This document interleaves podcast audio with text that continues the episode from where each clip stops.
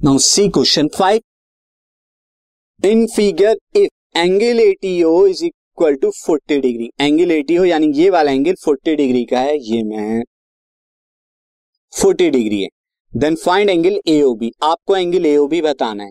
तो किस तरह से हम यहाँ कहेंगे एंगल एओबी जो होगा आपका, ये वाला एंगल प्लस दिस एंगल सबसे पहले मैं यहाँ पे एक प्रॉपर्टी बता देता हूँ।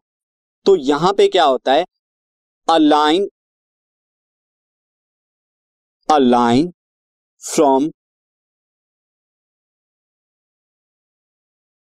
या हम यहाँ पे सिंपली कह देते हैं कि यहाँ पर जो होगी टीओ टीओ जो होगी will bisect will bisect angle AOB क्यों करता है? क्योंकि जो टेंजेंट वाला एक्सटर्नल पॉइंट होता है द टेंजेंशियल एक्सटर्नल पॉइंट जो होता है, वो इनर पर जो एंगल बन रहा होता है, इसे बाइसेक्ट करता है। तो यहाँ पे अब देखिए साथ ही ये वाला एंगल कितना होगा? 90 डिग्री होगा। क्यों? क्योंकि रेडियस जो होता है पॉइंट ऑफ़ कॉन्टेक्ट पे टेंजेंट पर परपेंडिकुलर होता है। Also O A is perpendicular on T A therefore angle O A T is equal to 90 degree ये हो जाएगा। सो so, अब मैं यहाँ पे क्या लिख देता हूँ?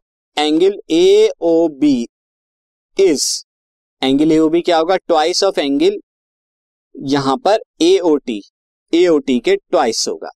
ए ओ टी के ट्वाइस अब यहाँ पर एओटी को कैसे निकाला जा सकता है? यानी ये वाला एंगल अगर 180 में से 90 और 40 को माइनस कर दिया जाए, क्योंकि at triangle A O T A O T यानी कि ये वाले ट्रायंगल में दो एंगल 90 और 40 के तो थर्ड एंगल कैसे आएगा? 180 में से माइनस करके तो टू ऑफ़ यहाँ पे क्या आ जाएगा? 180 माइनस नाइनटी माइनस फोर्टी कितना आएगा?